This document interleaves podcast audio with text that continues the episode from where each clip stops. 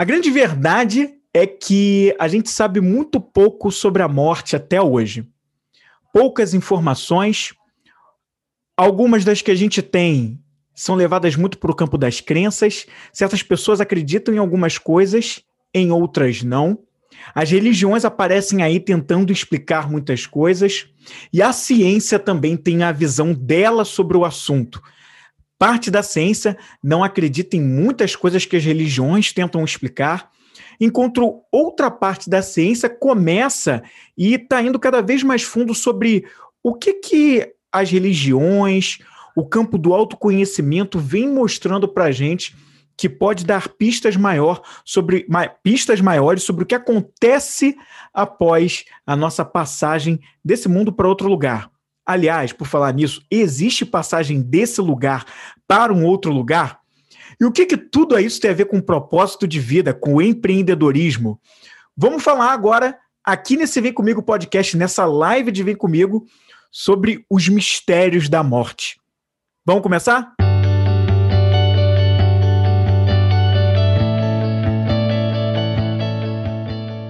Bem-vindo ao Vem Comigo, um podcast inspiracional e sobre desenvolvimento pessoal.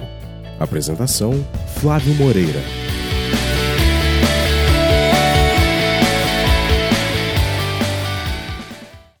Bom dia, boa tarde ou boa noite, seja muito bem-vindo, seja muito bem-vindo ao Vem Comigo. Aqui eu trago dicas e estratégias para ajudar você a viver daquilo que você ama fazer. Eu sou Flávio Moreira, eu sou suave para lidar com problemas, sou entusiástico para interagir com pessoas. Eu lido com as situações de uma forma paciente e eu sou ordenado para lidar com as regras. Eu sou um especialista em perguntas, eu ajudo os aspirantes a empreendedores a obterem maior clareza para que eles possam servir com significado. E hoje eu quero falar sobre os mistérios da morte, motivado por uma. Na caixinha de perguntas, eu perguntei algumas semanas. Me digam aqui o que, que vocês gostariam de ver mais vezes sendo trazido aqui para os conteúdos que eu apresento no, no Instagram. E algumas pessoas responderam. E eu falei, cara, eu vou fazer, vou trazer esses temas para cá. E teve um especial que eu falei, cara, eu preciso trazer isso aqui em formato de live e alguém trouxe lá, pediu para falar sobre os mistérios da morte. Sinceramente, eu não sei se eu sou a pessoa mais indicada do mundo para falar sobre esse tema, mas é incrível como nada é por acaso. Eu já deixei de acreditar em coincidências há algum tempo, e eu acho que essa pergunta veio muito a calhar, porque já de algum tempo para cá eu venho indo muito a fundo sobre as questões da espiritualidade, e isso acabou me levando a estudar muito sobre a questão do, da, da nossa vida aqui na Terra, o propósito do porquê a gente está aqui, como essas coisas se formam, e invariavelmente não tem como a gente escapar do assunto é, morte, né? Aliás, né, será que a morte existe? Será que é exatamente isso como nós conhecemos? Aliás, o que, que nós conhecemos sobre isso? Como eu sou especialista de perguntas, eu acabo vindo, fazendo perguntas o tempo todo. Você vai ver eu fazendo. Se você já está acostumado com o meu conteúdo, sabe que eu pergunto mesmo, sabe que eu trago mesmo essas coisas para cá e eu vou perguntar, eu vou falar sobre isso, vou trazer muitos questionamentos e faz parte. Para começar a falar sobre isso aqui, é, dos mistérios da morte, eu quero falar o seguinte, né? Eu quero falar com você mais especificamente sobre a minha, a minha primeira experiência com o assunto morte, tá? A minha primeira experiência que eu me lembro com morte na minha vida, né? É, foi algo, foi o falecimento do meu avô materno. Quando meu avô faleceu, eu tinha seis anos de idade. É, eu era muito novo, mas eu tinha uma ligação muito forte com o meu avô né, eu tinha uma vivência com ele que eu consigo me lembrar ainda algumas coisas do que eu vivi com ele, e eu fui o primeiro neto do meu avô. E ele ele ele estava sempre muito comigo, né? Cuidando de mim o tempo todo. Os meus pais trabalhavam fora, então eu passava muito tempo na casa dos meus avós maternos. Eles moravam perto é, ali de mim e dos meus pais, e eu passava muito tempo com eles. E eu me lembro de, de algumas coisas do cuidado do meu avô comigo, de dormir lá com meu avô, dele preparar o almoço, dele preparar alguma coisa de janta, os lanches, os passeios que ele fazia comigo por ali perto, de brincar comigo, de algumas das piadas que ele fazia. Eu me lembro de uma. Eu me lembro que quando eu era. Eu, eu me lembro de um ano novo específico, Natal, era algo assim, tá? Porque eu era muito novo, né? Eu tinha menos de seis anos de idade, mas eu me lembro que era um fim de ano era alguma festa dessas de fim de ano.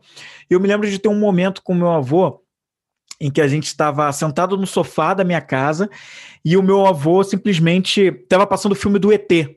O ET, né? O famoso filme de 82, dirigido pelo Steven Spielberg.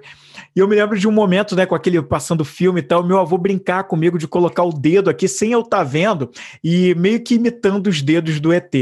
É, eu me lembro daquilo, aquilo me assustou. Eu me lembro que eu tinha uma coisa com, com ET que eu, eu gostava de assistir o filme, mas ao mesmo tempo eu tinha medo daquele filme do ET. Mas ali também foi uma forma de me ligar a essas histórias de extraterrestre, essa coisa toda, que foi uma coisa que eu sempre gostei e eu trouxe comigo. Mas enfim, eu me lembro disso. Eu me lembro que com seis anos de idade, meu avô. É, ele faleceu, ele teve um, teve um infarto, na verdade, teve uma série de infartos, precisou ficar internado durante um tempo até eu não me lembro precisamente quanto tempo ele ficou internado, mas acho que foi coisa de um pouco mais de um mês, até que ele veio a falecer. E eu era muito novo e eu tinha uma ligação muito forte com ele. Eu me lembro que quando eu cheguei a visitar ele uma vez no hospital, nem podia subir com criança, eu acho que abriram uma exceção para mim, eu tive a oportunidade de estar com ele ali no hospital e de ver uma, uma, uma câmerazinha no hospital mostrando a, câmerazinha, não, perdão. Uma, tinha uma. É, para mim era uma TV quando eu era criança, né? Mas era um aparelho que estava ali medindo alguma coisa em relação a ele ali. E ele até brincou comigo: você não vê seus desenhos? Esse daqui é uma TV para eu ver os meus desenhos aqui e tal. Ele brincou comigo. E essa foi, foi, foi o último contato, se eu não me engano, que eu tive com meu avô. E acho que dias depois, ou semanas depois, ele veio a falecer. E. Uh, eu me lembro que o falecimento dele foi trazido para mim de uma forma um pouco lúdica sobre dele ter ido para o céu e dele estar melhor agora porque ele agora estava no céu e ele estava descansando e ele estava dormindo, enfim, foi trazido de uma forma toda lúdica para mim de olhar para o céu para lembrar do meu avô, aquela coisa toda e essa foi a minha primeira experiência com uma história de de morte, né? Eu não fui ao enterro do meu avô, era muito novo, os meus pais preferiram não me levar pro, pro enterro dele. E eu me lembro que alguns outros falecimentos foram acontecendo na minha família ou próximos, e eu nunca tive essa coisa de ir para pro, os enterros das pessoas, mesmo conhecidas. A minha avó, né, a esposa desse meu avô, né, minha avó materna, ela veio falecer uns nove anos depois que ele faleceu. Eu já estava bem mais velho, já estava com 14 anos, se eu não me engano e eu também não fui ao, ao enterro da minha avó. E naquela época eu já compreendia mais as coisas, já poderia ter ido, e eu me lembro que até me perguntaram se eu queria ir, e eu preferi não ir. Talvez porque eu não tivesse acostumado com aquele ambiente de enterros, talvez por uma questão de medo naquele momento, ou de preferir não estar naquele ambiente porque não iria me fazer bem. E eu também tinha um contato muito forte com a minha avó materna, né? Ela também morava perto de mim, a gente estava sempre juntos, mas eu preferi não ir. Independente do que havia acontecido, talvez eu, eu acho que eu não me sentia à vontade para estar num enterro. E eu vejo, né, quanta gente passa por situação parecida, né? Fala assim enterro e a pessoa não quer ir. Aquele momento do enterro é um momento que que é uma, é uma cerimônia importante para ela fechar um, um ciclo. E posso estar falando uma coisa que nem todo mundo vai concordar, e tá tudo bem, mas acho que esse, esse ciclo, né, funciona bastante até para quem tá aqui, né, para quem não partiu, é, que fecha aquele momento, né, a pessoa não tá mais aqui, então ali você faz uma despedida da pessoa que, que não tá mais aqui e do que a gente consegue ver da pessoa, que é o corpo físico dela, né? E marca aquela despedida. Eu, como muitas pessoas, fui, fui criado nessa coisa de observar céu e terra, né? de que quem morre vai para o céu, quem fica está na terra, quem tem uma vida de boas ações segundo os nossos julgamentos terrestres ou da nossa cultura religiosa vai para o céu, quem viveu uma vida né, de muitas falhas, de muitos pecados, uma vida duvidosa segundo os nossos julgamentos, vai para o que a gente conhece como, como o inferno. Né? Então, a gente viveu muito com esses conceitos e eu me lembro que esse foi o conceito que eu cresci. Eu cresci num, num meio da cultura católica, fiz primeira comunhão, né, o catecismo, fiz depois de ano, muitos anos depois a crisma, fui ali naquela vivência católica, frequentando a igreja católica, indo às missas todos os domingos, a minha família tinha muito isso, e eu cresci nesse meio. Né, e acreditando muito nessas coisas pelo que era me passado, mas sem muito questionar se aquilo fazia realmente sentido para mim. E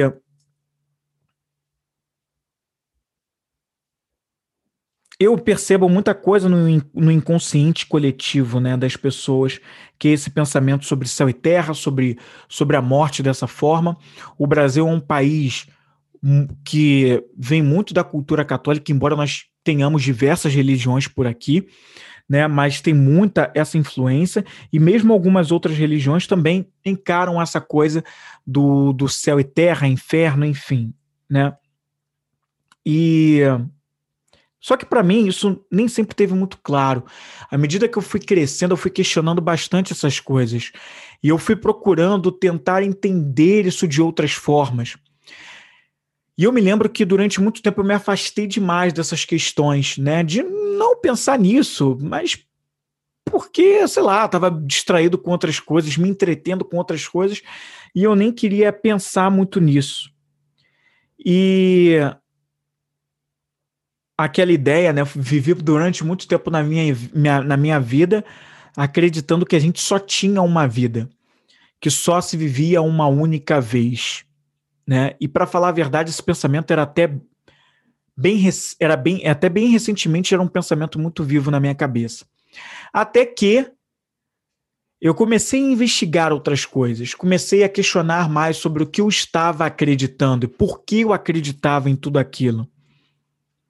Porque eu não acreditava em certas coisas e acreditava em outras. E a partir do momento em que eu não vivia mais é, os dogmas católicos com tanta aquela força, eu comecei a ver, cara, será que faz sentido mesmo isso? E eu fui me conectando a outras áreas de conhecimento. É, eu já vinha buscando há, há alguns, muitos anos a questão da ciência, né, com relação a muitos estudos, já estava mais ligado a investigar outras coisas, outras fontes, principalmente da filosofia. Né? Comecei a entender um pouco mais de algumas outras poucas religiões e entender o, o porquê elas pensavam de certas formas, o que, que elas acreditavam. E isso foi me expandindo a consciência, eu fui expandindo a minha consciência, expandindo o saber, e ali eu fui pegando algumas coisas que faziam sentido para mim, descartando outras, confrontando com o que eu já tinha de experiências, e aquilo foi me levando a algo muito maior. E eu fui começando a entender, e algo que foi começando a fazer mais sentido para mim, né, mais recente, como eu falei para você, que é uh, o seguinte, né? Eu fui começando a ver que essa coisa de viver uma única vez não fazia muito sentido, ou pelo menos não fazia mais muito sentido para mim. Eu fui começando a buscar algumas evidências que para mim foram ficando um pouco mais claras, não de uma vez só, mas com à medida que eu ia estudando, eu fui buscando uma série de evidências que foram me mostrando que a gente poderia ter mais do que somente uma existência. E hoje eu acredito que realmente a gente não tem uma única existência. E isso já mudou um pouco a visão que eu tinha sobre a morte. Para você ter uma noção, né, a morte para mim era uma coisa bastante temerária. Eu já contei, eu não vou me aprofundar muito sobre essa história de novo, não. Eu tenho outros conteúdos onde eu já falei disso. Mas eu tive um trauma muito grande durante anos da minha vida, que ficou entre a minha infância e boa parte da minha adolescência, com relação à morte ligada aos acidentes aéreos, por exemplo. Nossa, como eu tinha medo disso, né? E como eu lidava de uma forma muito ruim com isso, né? Minha experiência era sempre muito ruim. E como eu não sabia explicar, até hoje falta muito para explicar sobre a morte, mas como eu não entendia muito bem sobre isso, eu tinha muito medo dessa questão, né? Tinha muito medo da morte.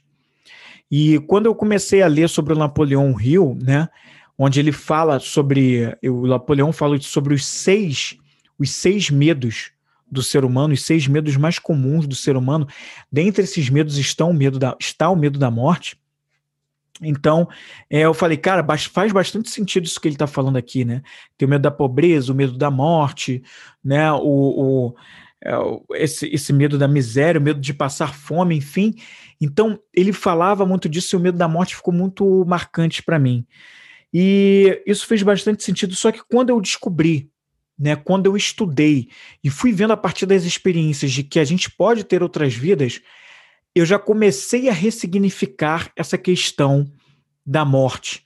Ou seja, eu passei a entender o seguinte, e eu não sei se você concorda comigo, e se você não concordar, tá tudo bem. Eu não estou dizendo aqui uma coisa que você tem que passar a acreditar, porque eu estou dizendo, vá investigar, vai viver as suas próprias experiências, vai conversar com outras pessoas e entender o que faz sentido para você. Mas eu fui começando a ver que, cara, olha, se a gente tem outras vidas, ou a gente pode ter outras vidas, então a gente não morre na realidade.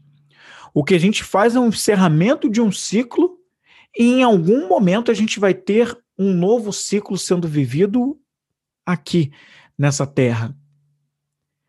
Mas a gente cumpre algo aqui, faz uma fase transitória em algum lugar e depois volta para fazer um outro ciclo de vida aqui. Mas em realidade a gente acaba nunca morrendo, né? A morte da maneira como a gente comumente conhece aqui na nossa vivência na Terra, ela na verdade ela só, só ilustra a passagem de um de um ciclo para outro, a transição entre um ciclo e outro né? Mas ela não é um fim.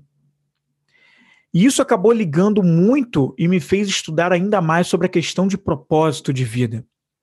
Ontem eu abri, na verdade eu não abri, eu ia falar sobre ter aberto uma caixa de perguntas, mas não foi isso que eu fiz. Na verdade eu gravei um story falando sobre isso. Não, minto, perdão. Eu fiz um Rios falando sobre a questão de propósito de vida e falei é, sobre a questão de, de propósito de vida né? E, é, e a importância disso, né, para a gente, né? E eu acho que, assim, propósito de vida é uma coisa que, quando a gente entende melhor a morte, a gente fica assim, cara, o que a gente tem que fazer aqui que faz sentido para que a gente encerre esse ciclo aqui, né? E eu acho que ter tido ter me dado a oportunidade de ter uma liberdade espiritual, ou seja, viver uma religiosidade sem rótulos, por exemplo, ser católico, ser espírita, ser evangélico, ser, sei lá, é um bandista, enfim, sim, viver uma liberdade espiritual sem rótulos me permitiu abrir a cabeça, o conhecimento para investigar tudo aquilo e conhecer tudo aquilo que eu fui investigar, entendi e depois eu peguei o que fazia mais sentido para mim e descartei aquilo que não fazia sentido. Mas perceba que fica mais fácil você fazer você fazer esse tipo de coisa se você não está preso a ter um rótulo, a dizer que você é isso ou é aquilo em termos de religião. Porque quem tem uma religião fixa, e isso não é certo ou errado, só estou te passando a minha visão, mas você acaba muitas vezes ficando preso a ter que viver um dogma, a ter que viver o que aquela religião diz sobre aquilo. E você tem mais dificuldade de ultrapassar a linha de ver o que realmente faz sentido para você. Mas quando você vive a liberdade espiritual, a liberdade, a liberdade religi religiosa de se ligar ao divino, mas sem intermediários, você fazer a tua própria ligação com o divino, que eu acho que é, é isso que eu acredito, que a gente não precisa de intermediários para se ligar com algo maior, você consegue ter uma vivência de experiência mais profunda e eu acho que mais íntima. E eu acho que as experiências ficam mais vívidas. Você não fica se proibindo e se limitando a viver só o que foi dito para você, ou só o que uma escritura diz para você. Não, você vive aquilo que vai fazendo sentido, você sente a experiência. E eu acho que isso faz diferença.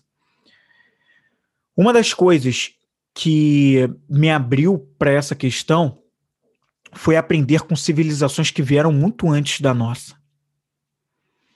Há pouco tempo eu gravei uma live que virou podcast que falava so sobre a interpretação dada a um, a um quadro famoso que é aquele quadro conhecido como A Queda dos Condenados, e aí eu dei toda uma interpretação nova que eu nunca vi ninguém dando, tá? Pelo menos que eu tenha visto, eu nunca, nunca vi ninguém dando a interpretação que eu dei para o quadro da Queda dos Condenados.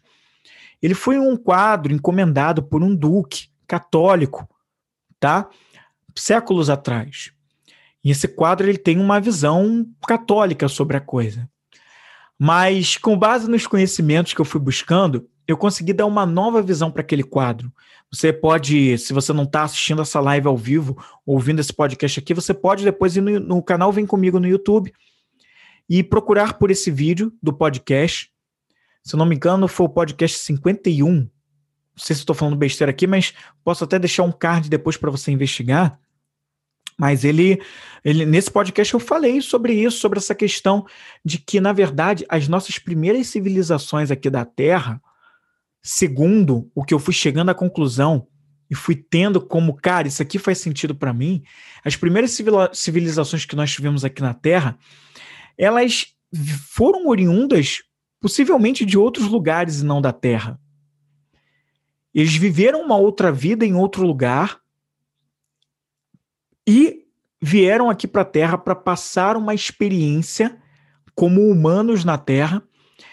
E uma dessas primeiras civilizações aqui da Terra foi a civilização egípcia, que criou coisas fantásticas para a gente aqui na Terra. Dentre elas, as pirâmides. Como você explica para mim, naquele tempo dos egípcios antigos, a construção das pirâmides com limitadas ciências que nós tínhamos naquela época, com o conhecimento que a gente julga que os seres humanos daquela época tinham.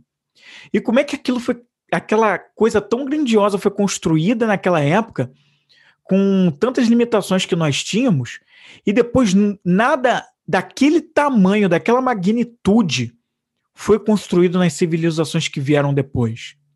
Você nunca se questionou sobre isso?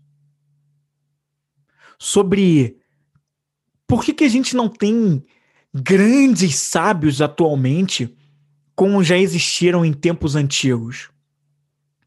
O que será que aconteceu nesse meio do caminho que a gente não tem algo da, da magnitude de pensamento daquela galera que viveu aquelas épocas? E eu acredito que nós tivemos civilizações com uma inteligência muito acima do que a gente pode imaginar e que é um conhecimento que vem muito além do que a Terra pode explicar. E essa inteligência abriu caminhos para desenvolver coisas, inclusive sobre a compreensão entre vi de vida e morte, que foram mostrando sinais para gente de que, olha, há algo maior. A vida na Terra não pode ser explicada unicamente pelo que a gente conhece aqui pelo que a nossa ciência pode explicar, porque a ciência também tem suas limitações. É por isso que eu acredito na união entre o conhecimento da ciência e o conhecimento vindo da religião sem rótulos. A religião que nos liga ao divino sem nenhum rótulo e sem nenhum intermediário. Mas os conhecimentos religiosos que a gente consegue pegar, que acrescentam, que ajudam a ciência a avançar. E a mesma coisa a, a religi os conhecimentos religiosos que ensinam a religião a avançar e os conhecimentos da ciência que ajudam a religião também a avançar. Né? Allan Kardec, quando criou, por exemplo, o Espiritismo, falava muito sobre isso, né? sobre a questão de, é, na dúvida entre ciência e religião, mas parece que ele teria dito isso, né? Fique com a ciência. Não descarte o que a ciência diz, né? E ao mesmo tempo, né, é, a, o, o, Espiritismo talvez seja a religião que mais se aproxima de algo ligado à ciência. Aliás, o Espiritismo, na verdade, ele nasceu, quando Kardec criou o estudo, nasceu para ser uma ciência, na verdade. Uma ciência explicando tudo o que acontece né, após a morte. É, Kardec usa muito das perguntas, né? Eu falo tanto sobre as perguntas simples o método que eu uso para ajudar as pessoas a empreender. Ele usou muitas perguntas simples com espíritos para entender o que acontece após essa passagem aqui e explicar o que está acontecendo em outros planos. Então, o que eu acredito é que existem outros planos além desse aqui. E que a morte, a morte como nós conhecemos, ela é nada mais do que uma transição para um outro plano um outro plano onde a gente vai continuar trabalhando, um outro plano onde a gente vai continuar aprendendo, um outro plano onde a gente vai continuar expandindo, antes que a gente faça a passagem de novo para viver uma vida física densa no mundo onde a gente vive aqui. Existe uma ciência que eu conheci há bem pouco tempo, que é da consciência, a conscienciologia e que eu continuo investigando, porque isso está tão recente para mim que eu estou estudando ainda um pouco mais sobre isso. Tá? Eu ainda não tenho muito para passar para você nesse podcast falando sobre isso, mas eles basicamente estudam a nossa consciência. Estudam, inclusive, também a pro projeciologia, que eles falam muito, que é, eles tentam entender né, e explicar o fenômeno que é a gente conseguir se projetar para fora do corpo de forma consciente não só de forma inconsciente, mas de forma consciente, querendo fazer isso. E eu achei bastante interessante, porque uma das propostas deles com tudo isso é fazer, é nos ajudar a se livrar do medo da morte, para que a gente não tenha medo da morte, encare a morte com mais naturalidade. Tá? E eles acreditam que né, que e a conscienciologia é uma ciência, ela não é uma religião, ela é uma ciência, e eles falam inclusive o seguinte, que é para você não acreditar no que eles estão dizendo, mas que para que você investigue, viva as suas próprias experiências com isso e você tire as suas próprias conclusões. E eu achei isso tão lindo, né, tão bonito, porque a gente está acostumado tanto a ver, né, é, pessoas, é, é, às vezes ciências, ideias querendo impor certas coisas e querendo fazer você acreditar porque eles estão dizendo como se eles fossem os donos da verdade quando na realidade a gente precisa viver as próprias experiências com as coisas, né? A gente pode conhecer sobre certas coisas, mas a gente precisa viver a experiência para conhecer e tirar as nossas próprias conclusões. E eu achei que aquilo fez tanto sentido para mim que eu falei: opa, tem coisa aí, vamos investigar, vamos tentar entender isso, já que eles, inclusive, propõem essa liberdade de conhecimento. Viva as suas próprias experiências, entenda você por você mesmo e veja se faz sentido para você. E eu achei isso muito legal. É... Porque mostrou algo para mim que vai muito além. Na Conscienciologia, eles mostram sobre essa coisa de você se projetar para fora do corpo de forma consciente, através de técnicas. Aí você tem que fazer os cursos que eles têm lá para entender como isso funciona, para você praticar com você mesmo, para ver como isso funciona.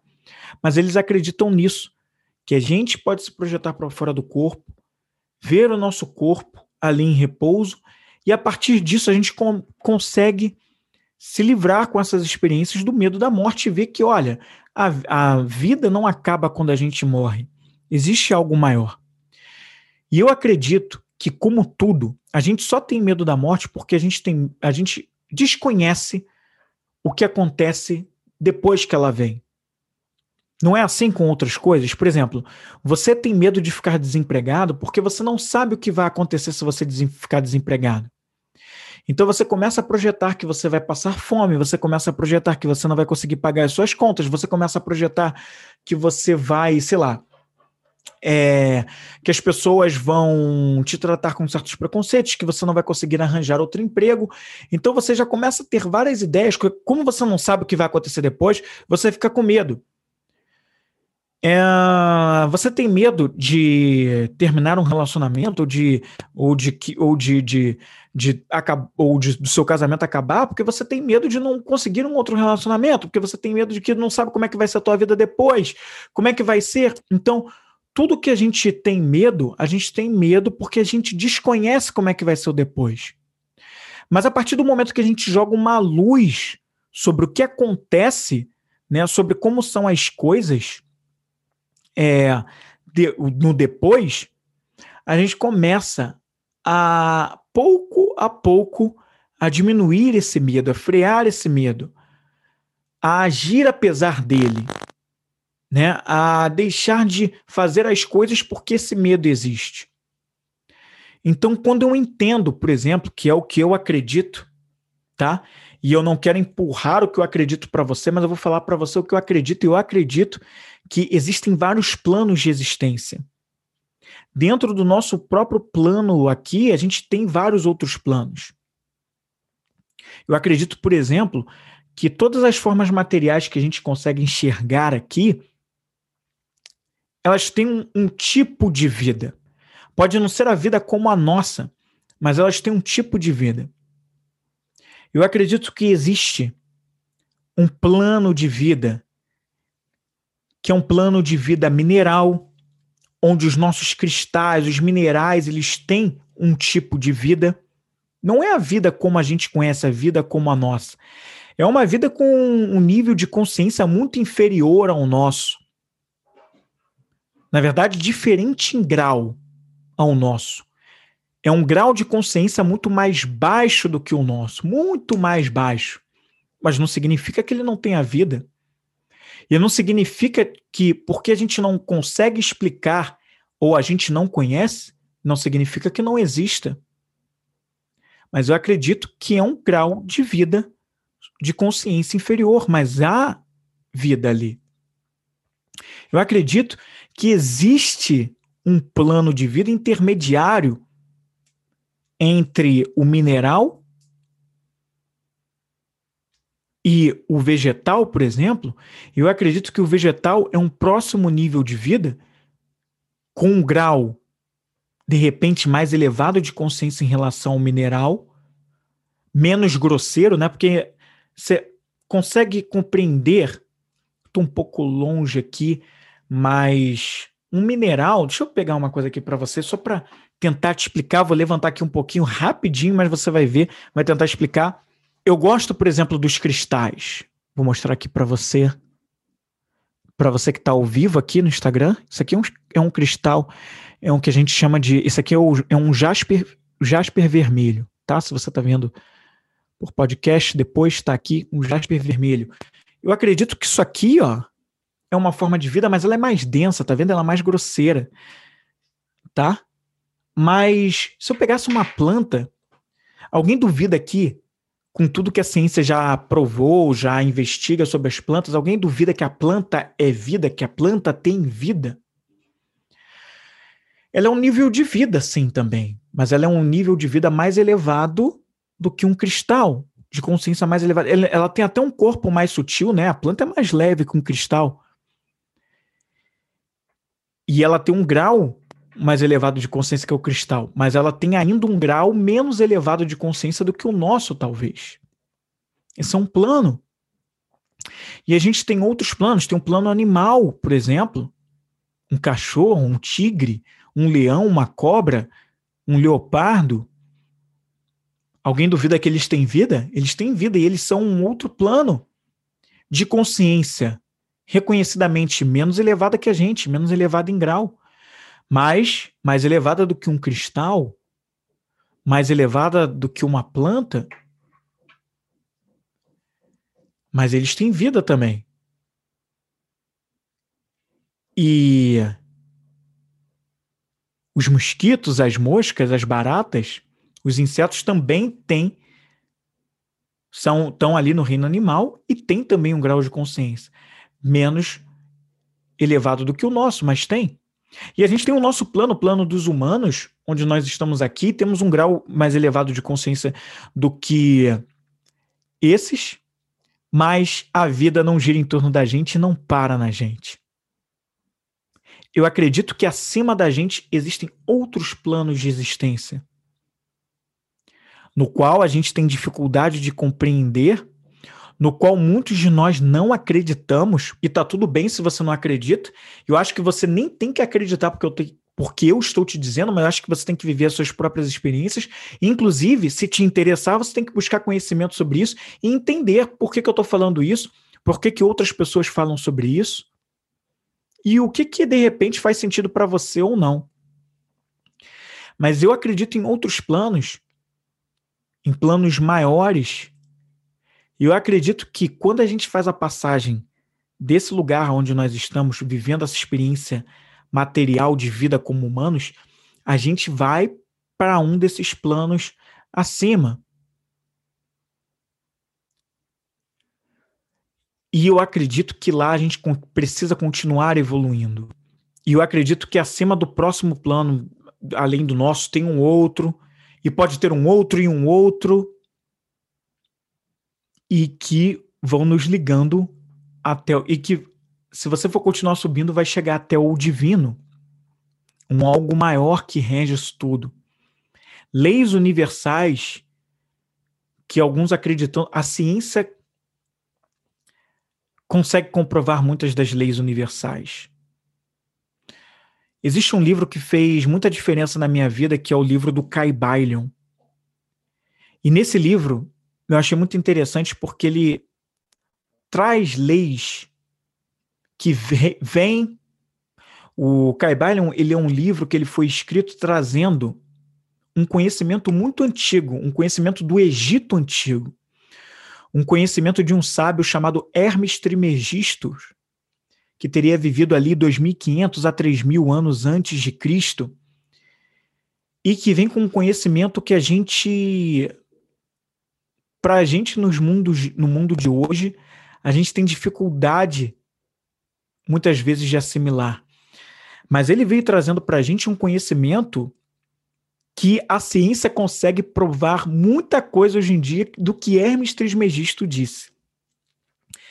E as leis trazidas nesse livro do Caibalion, que são as leis herméticas, elas mostram coisas incríveis, né? Como a lei de vibração, por exemplo, que nada mais são do que as frequências, tudo, tudo vibra, tudo está em movimento, nada está parado, né? E se a gente for ver a, a lógica dos átomos, das moléculas, a gente consegue ver a, a ciência falando sobre as frequências, sobre o calor, sobre a energia, sobre a luz, sobre o som, tudo isso como frequências, tudo isso como, como coisas que vibram e que passam por estágios de evolução. E a gente consegue entender muita coisa por aí. Como a lei, por exemplo, de correspondência, o que está em cima é como o que está embaixo, o que está embaixo é como o que está em cima. E a gente consegue ver essa aplicação de várias formas na natureza, inclusive nas nossas vidas. Quando eu falo, por exemplo, da gente viver com base nos nossos valores, e quanto mais a gente vive com base nos nossos valores, mais a gente age em congruência com o que nós verdadeiramente somos, e mais nós conseguimos criar empresas, negócios, empreender de forma a nos ligar mais com o nosso propósito. E a, aquilo que está aqui vai se desdobrar para a nossa obra em termos de negócios. Cara, é uma aplicação muito clara do que a gente consegue ver sobre o que está em cima e o que está embaixo, uma das leis herméticas. E quando você consegue compreender tudo isso, você consegue ver que há algo muito maior, que a nossa vida não para por aqui, que a nossa vida não é só essa experiência física que a gente conhece aqui. E que temer essa morte da forma como nós conhecemos não faz muito sentido. Eu hoje compreendo quando algumas pessoas dizem que, ah, não, eu tenho medo da forma como eu vou morrer. Eu consigo entender isso, porque a gente como humanos, né, passa, a gente tem um corpo físico, a gente sente dor, a gente, então a gente se preocupa um pouco, né? Poxa, se fosse morrer de um ato de violência, de um afogamento ou no incêndio, realmente é uma experiência que a gente pode ficar um pouco assim apreensivo em relação a isso por uma série de coisas, pela experiência dolorosa que pode ser, por a gente viver uma experiência num corpo físico humano que, que sofre da dor, né? Enfim, né? A gente não está livre disso mas o medo de morrer, cada vez mais para mim, ele vai perdendo o sentido. De verdade. Porque hoje eu realmente acredito, eu posso dizer isso com bastante propriedade, pelo que eu venho estudando e pelo que eu venho vivenciando, eu realmente acredito que não para por aqui. E eu realmente acredito numa experiência de evolução num próximo plano em que eu tenho uma missão aqui enquanto eu estou vivendo essa experiência física e que eu tenho outras obras a fazer para depois disso. E que talvez eu possa voltar para cá em uma outra experiência e vou continuar precisando evoluir. E quando a gente entende isso, a gente vê que os mistérios sobre a morte eles diminuem bastante. Não quer dizer que a gente vai entender a morte de todas as formas mas quer dizer que a gente consegue amenizar o medo que a gente tem em relação a ela, e à medida que a gente vai avançando na compreensão disso, a gente vai saindo do medo e vai indo mais para o polo da coragem de viver, de executar ações que fazem sentido para a gente não ficar empacado no que a gente precisa.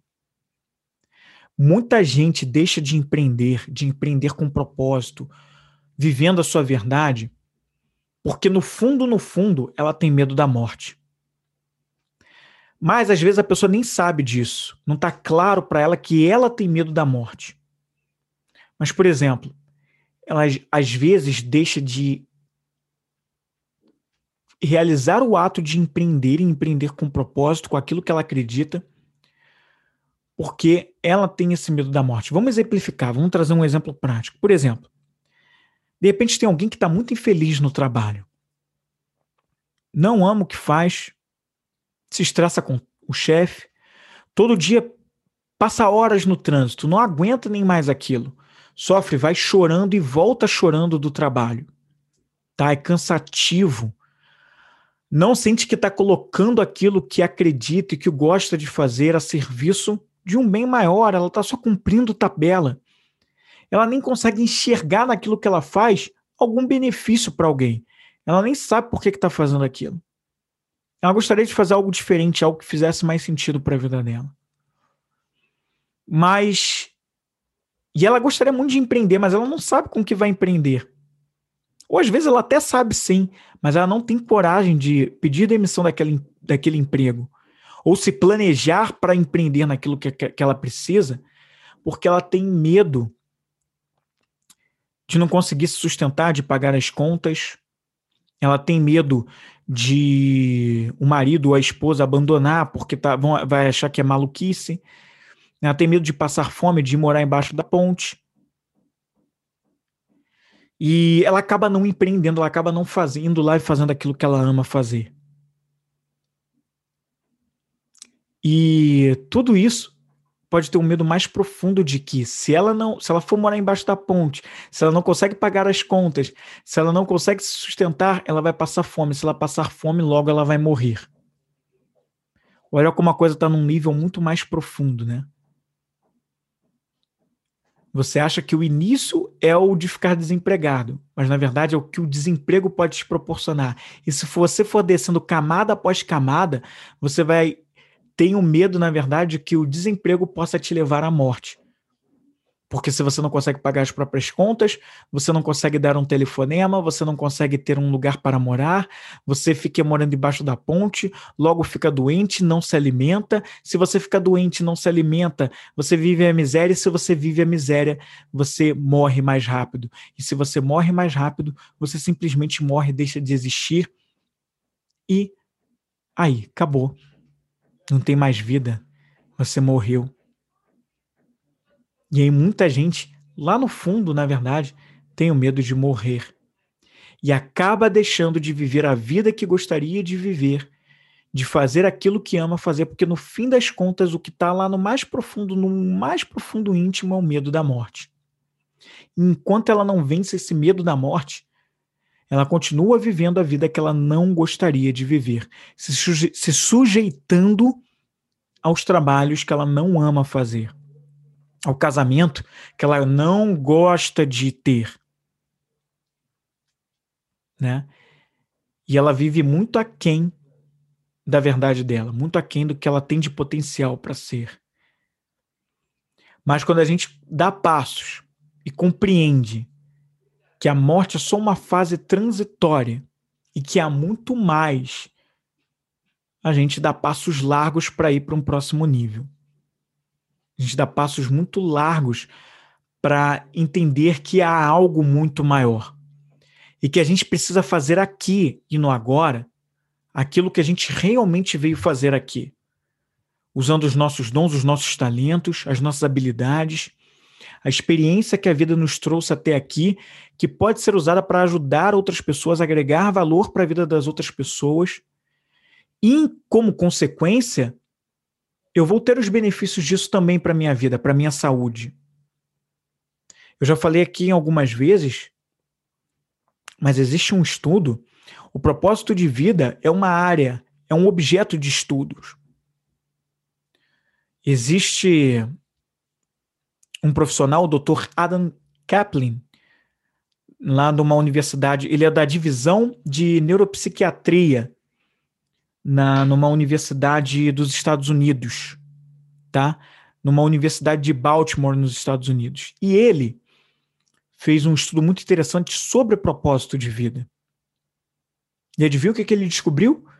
Que o propósito de vida ele faz diferença ele acredita que o propósito de vida ele faz diferença na saúde das pessoas. Tem escalas para avaliar o nível de propósito de vida de uma pessoa. E em um dos estudos feitos, foi verificado que idosos com mais de 60 anos que tinham um menor nível de propósito de vida, esses estavam mais sujeitos a desenvolver, por exemplo, a doença de Alzheimer enquanto aqueles que tinham maior propósito de vida tinham, eram menos suscetíveis a isso. Agora, os que tinham baixo propósito de vida tinham até o dobro de chance de, de desenvolver Alzheimer, demência. Né? Então, olha só uma das coisas. Mais uma, um, uma mais um, um porquê, né? Mais uma coisa que nos inspira, cara, a fazer aquilo que a gente ama fazer, né? independente sem ser empreendendo ou não, mas fazer algo que faça sentido para você. Né? E quando a gente faz algo que faz sentido para a gente, a gente se sente mais vivo. Né? A nossa passagem aqui não é em vão. Você já ouviu dizer que tem gente que quando está ali prestes a, a, a, falecer, né? Existem muitos relatos médicos falando sobre isso. Não sei se você já ouviu ou já viu. Muitos médicos relatam que pacientes terminais ali na beira mesmo da, dessa passagem desse, desse, desse para outro plano, eles começam a se questionar e, e se arrepender da vida que tiveram, começam a questionar, poxa, eu poderia ter feito isso, poderia ter feito aquilo. Começam a pedir perdão por coisas que fizeram enquanto, estavam, enquanto tiveram uma vida inteira para viver e que nunca tiveram coragem antes de pedir o perdão. É, começam a dizer que, cara, deveria ter feito mais disso. Poxa, eu poderia ter feito isso, poderia ter ajudado mais, poderia ter feito mais. E elas começam a se abrir, a expandir o coração, né? Para um monte de coisas que durante uma vida inteira elas não tiveram coragem de se abrir e de fazer. Ou sucumbiram aos seus próprios orgulhos, né? A sua falta de humildade, mas naquele momento, prestes a morrer, elas se abriram para algo maior. Alguns, inclusive, começam a acreditar naquele momento, naqueles instantes antes de fazer a passagem, de que existe algo muito maior depois que é, é, elas venham a vir a falecer. Elas começam a ter essa coisa na cabeça de, cara, o que vem depois?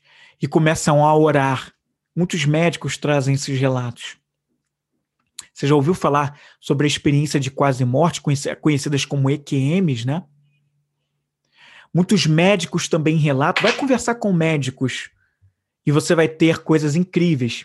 Nem todo médico fala sobre isso, não, tá? Mas alguns se abriram para as experiências de ouvir o que os pacientes falam sobre experiências de quase morte, que são essas conhecidas como EQMs, tá? Que são as pessoas que relatam que num, durante uma cirurgia, durante terem chegado a um, a um momento muito grave em um hospital, em virtude de um acidente, em virtude de alguma situação de saúde que passaram, elas estiveram desacordadas, inconscientes, e elas conseguiram ver, tá? Elas estavam lá num, passando pela cirurgia, elas conseguiram ver o corpo delas na maca do hospital, os médicos em volta fazendo, fazendo todo o procedimento, e conseguiram ver tudo o que estava se passando.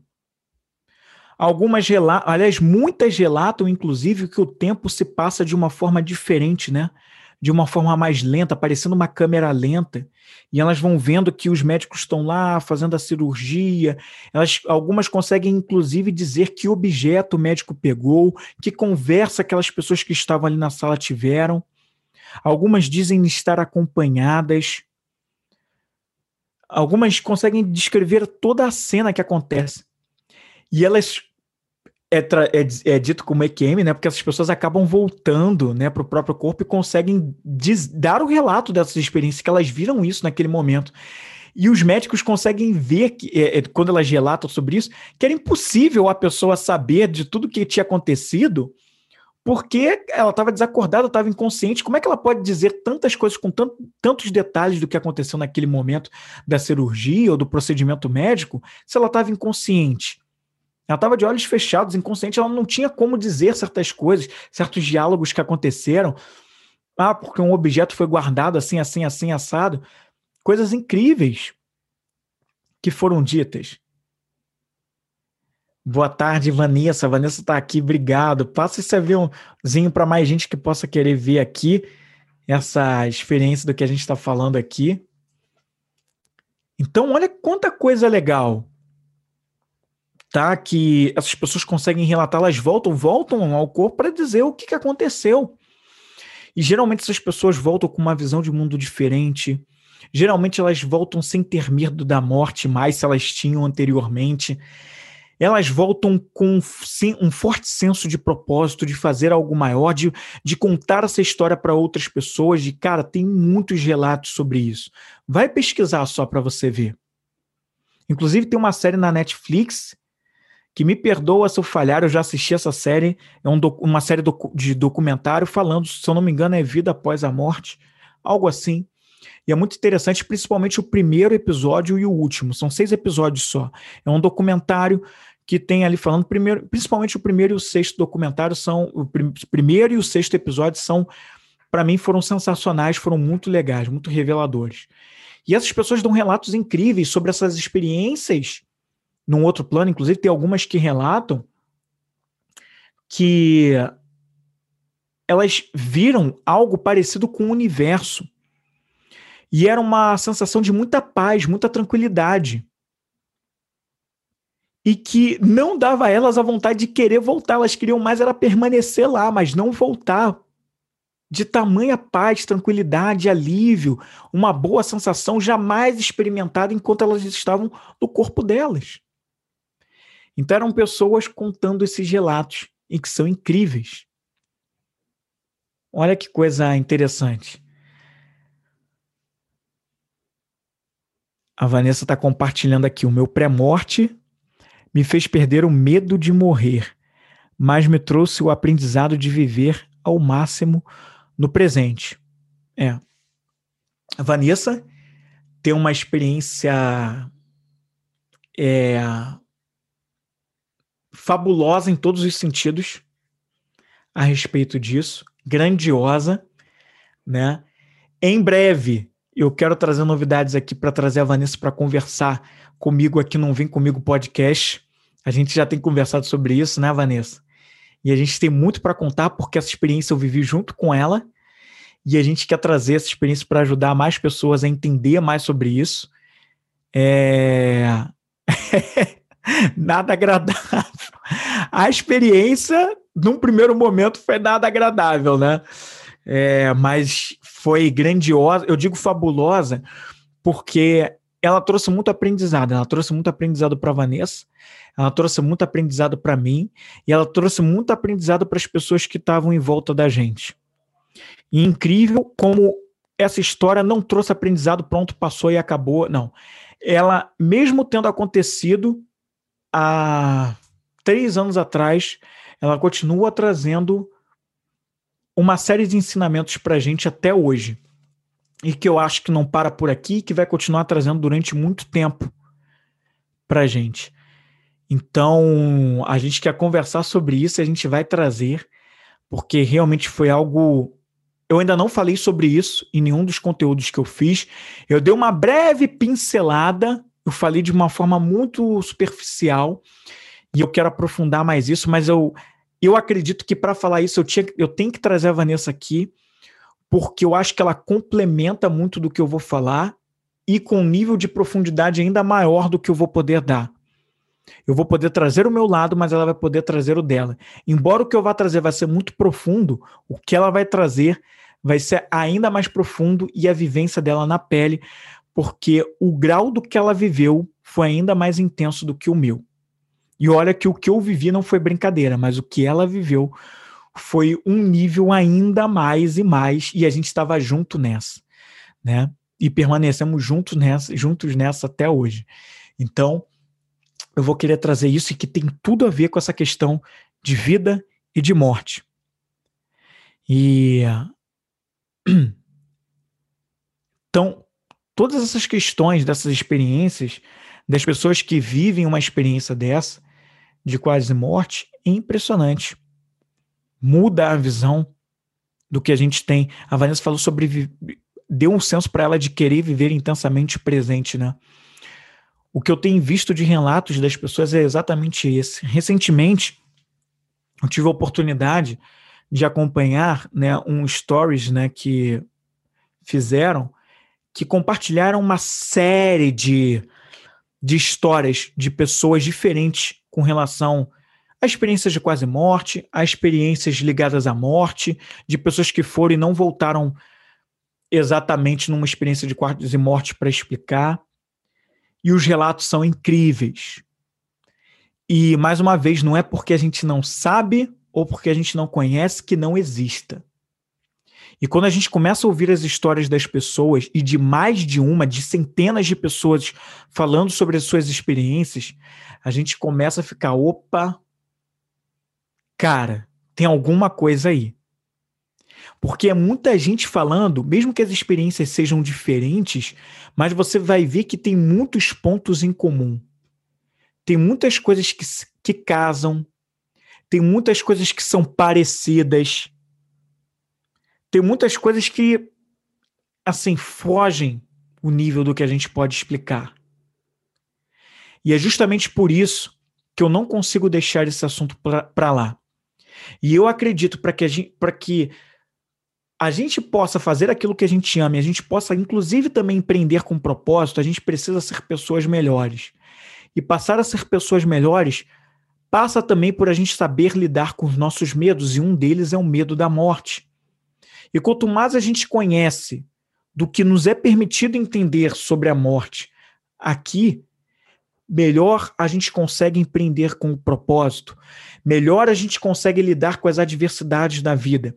Mais coragem a gente tem para lidar com as adversidades e deixar menos esse medo da morte, impedir que a gente haja, empreenda com propósito, faça aquilo que hoje nos dá medo e a gente siga adiante. Então, é, era isso que eu queria falar com você. Eu quero compartilhar com você, antes da gente encerrar essa live, três dicas para a gente entender um pouco melhor os mistérios da morte, que foi um tema proposto nos, nos stories. Uma pessoa me pediu isso, e eu vou trazer outros, tá? Não para por aqui com esse tema. Tiveram outras pessoas sugerindo outros temas para eu falar aqui, e eu vou trazer mais em lives, no podcast, vou trazer mais também nos conteúdos que eu faço no dia a dia. Mas eu quero compartilhar com você agora três dicas para a gente lidar melhor com os mistérios da morte e aí também, né, de uma certa forma, com o medo da morte. Quero trazer três dicas para você para falar sobre isso. Vanessa está perguntando se a, se a live vai ficar gravada. Vou deixar gravada aqui no Instagram e ela também vai virar Vem Comigo podcast que vai ao ar neste sábado agora, que me fugiu agora que dia, da, que dia do mês vai ser esse sábado agora. Na verdade, já vai ser a virada, né? Já vai ser julho. Não, vai ser dia. Hoje é 29, 30, 31 de julho. Portanto, sábado também vira um Vem Comigo podcast para você assistir no YouTube ou ouvir no seu agregador de podcast favorito e compartilhar com mais gente para essa mensagem chegar, chegar para mais pessoas também. Tá bom? Nessa live eu falei sobre conscienciologia, falei um pouco sobre o espiritismo, sobre a filosofia, falei sobre o que a gente pode aprender com outras coisas sobre a morte e a gente não ficar preso aos dogmas de que os rótulos religiosos acabam dando e que acabam criando mais medo sobre a morte do que ajudando a gente a lidar com isso e lidar com isso de uma forma natural, né? Chega de medo sobre isso, vamos cada vez mais desmistificar sobre isso. Afinal de contas, assim como todos os medos, não há nada a temer em relação à morte, mas a gente só passa a não temer a morte à medida que a gente se abre ao conhecimento, se abre à liberdade espiritual e vai buscando conhecimento. Se a gente não busca conhecimento, a gente fica no escuro e no escuro a gente fica com medo. Então vamos aqui, eu vou te dar três dicas para lidar melhor sobre essas questões do mistério da morte e o medo da morte. A primeira dica, se você tiver com papel e caneta aí na mão, você pode anotar. Primeira dica que eu quero dar para você é o seguinte, tá? É dica número um: desconfie e investigue tudo o que você ouviu sobre a morte até hoje. Repetindo, descubra, aliás, perdão, desconfie e investigue tudo o que você ouviu sobre a morte até hoje, tá? Por que, eu estou falando isso? Porque, justamente por isso que eu acabei de falar aqui, a gente, todo mundo, até quem não tem nenhuma religião, mas a gente é fortemente influenciado na nossa sociedade, não só brasileira, mundialmente eu estou falando sobre isso. A gente é fortemente influenciado sobre as questões religiosas, sobre as questões políticas que vigoraram no mundo há séculos, há milhares de anos. Isso está enraizado na gente, no nosso cérebro, nos nossos conhecimentos. E muitas coisas são crenças que não nos ajudam, são crenças limitantes, enfraquecedoras. Então desconfie. Se tem algo que não está muito claro para você sobre esse assunto da morte, sobre os mistérios, vai investigar, vai entender sobre isso. Não se limite àquilo que contaram para você ou que você leu em, em, só em livros sagrados ou em conhecimentos religiosos. Não, vá além, vá entender uma coisa maior sobre tudo isso. Busque diferentes fontes. Dentro desse número um, da dica número um, eu quero abrir dois pontos.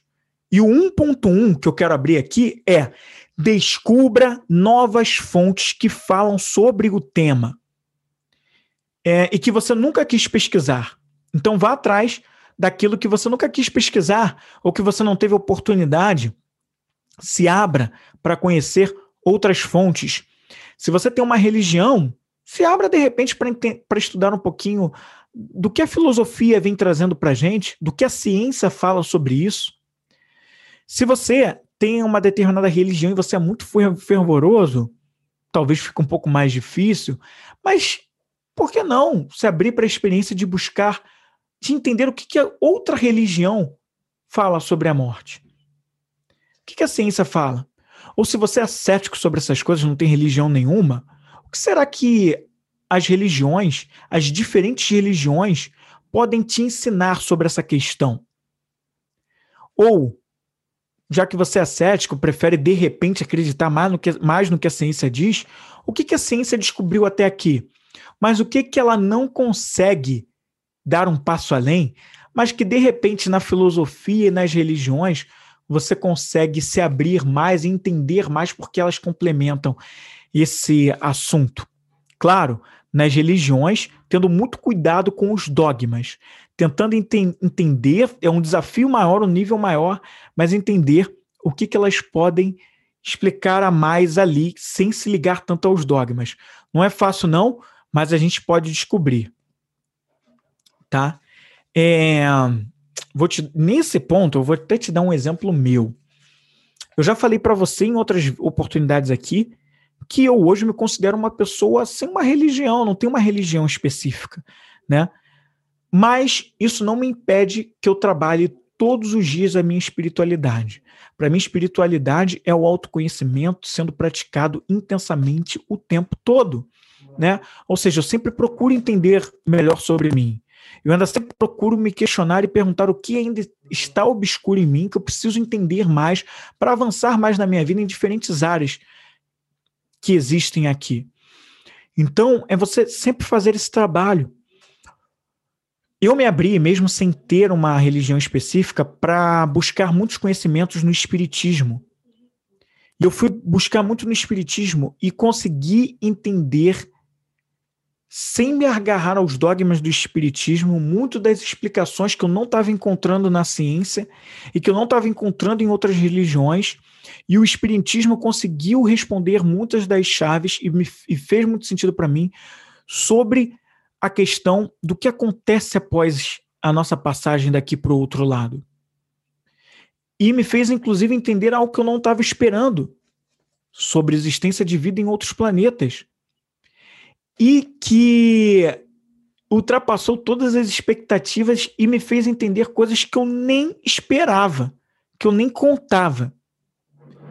Mas eu não posso dizer que eu sou um espírita, porque eu não vivo os dogmas ou o espiritismo ali na prática, com muitas coisas que acontecem dentro do, do da, da religião espírita. Mas eu me alimento do, do, de todo o conhecimento científico que o Espiritismo, que eu acho que é muito bonito o conhecimento científico que eles têm, o quanto a gente pode aprender com eles. Então, posso dar o meu próprio exemplo em relação a isso, né? 1.2. Assista documentários e assista depoimentos reais das diversas experiências das pessoas com a morte, sejam EQMs, que é a experiência de quase morte, ou a morte mesmo, né? Ou seja, o que eu estou querendo dizer com isso aqui? Assista os documentários que estão falando sobre a questão da morte, o que já foi descoberto, o que não foi descoberto. Né? Converse, de repente, com pessoas, vai entender um pouquinho mais sobre isso, se abra para essas experiências. Esse foi o 1.2. Ponto 2 agora, tá? Dica 2. Abra-se para a experiência espiritual sem rótulos religiosos. Seja rótulos religiosos seus ou de outras pessoas. Eu falei sobre isso aqui alguns minutos atrás também. Que é o seguinte: se você tem uma religião, se abra para estudar outras religiões, entender o que, que as outras religiões falam sobre a morte, falam sobre essa passagem daqui para um outro lugar. O que, que elas falam? O que, que você pode aprender com elas? E se você não é religioso, se abra a estudar um pouquinho sobre o que as religiões falam, mas sem se aprender aos dogmas delas mas para entender como isso pode complementar as experiências que você tem, os conhecimentos que você tem. Se abra para essas experiências. Se abra bastante para a ciência. O que, que a ciência descobriu até hoje? O que, que faz sentido para você do que a ciência descobriu? O que, que os estudos científicos, os artigos conseguem nos mostrar sobre isso? Eu falei para você aqui sobre a conscienciologia, que é uma ciência. Vai dar uma olhada no que eles estão dizendo, tá? Tem muita coisa legal. Tem estudos também falando, além da conscienciologia, estudos científicos também falando sobre a consciência, que falam, inclusive, que a consciência é algo à parte do corpo, né? E que funciona em outro plano, em outro lugar, regendo o que a gente faz aqui. Enfim, vai entender um pouquinho mais sobre isso. Se abra para essas experiências. Essa é a dica 2. E a dica 3 é uma das mais legais, que é sinta e experiencie o que mais faz sentido para você. Não vá só no que eu estou dizendo, não vá só no que você pesquisou e descobriu, mas vivencie, experiencie você por você mesmo. Não se prenda aos conhecimentos que você conhece, conhece fora, mas se dê a permissão de entender com você mesmo o que faz sentido. Experiencie, tá? E aí aqui eu abro três pontos, tá? Dentro desse, dessa dica 3. 3.1. Quais são as histórias na sua família e o que você viveu e sentiu em relação à morte? Como é que foi as, como é que foram as histórias de morte durante toda a tua vida, com pessoas que faleceram na sua família?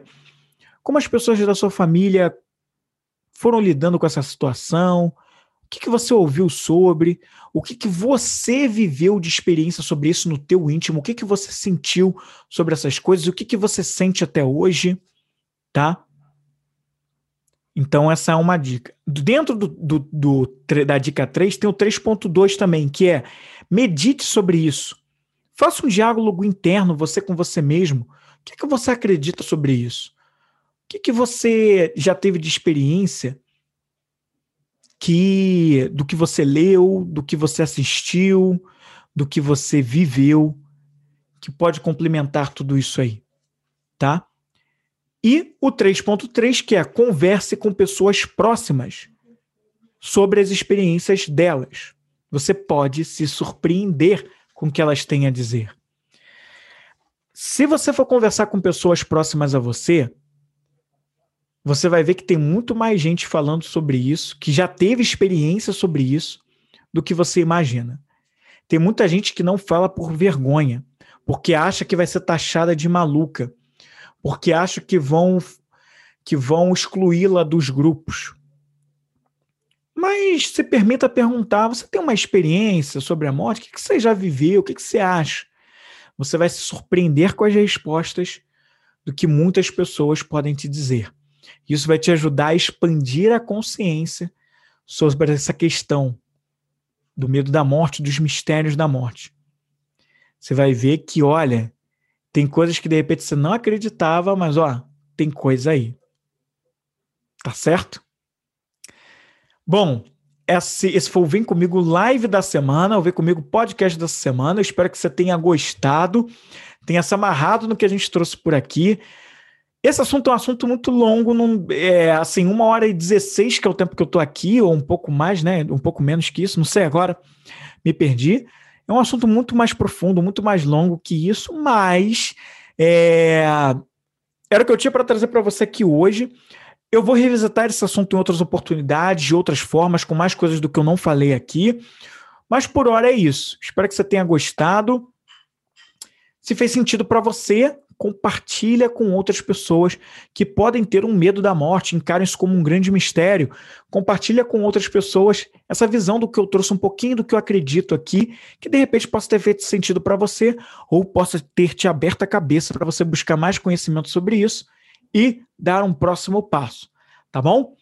Então valeu, na próxima semana a gente volta com mais um Vem Comigo e eu te espero aqui. Valeu, tchau, tchau.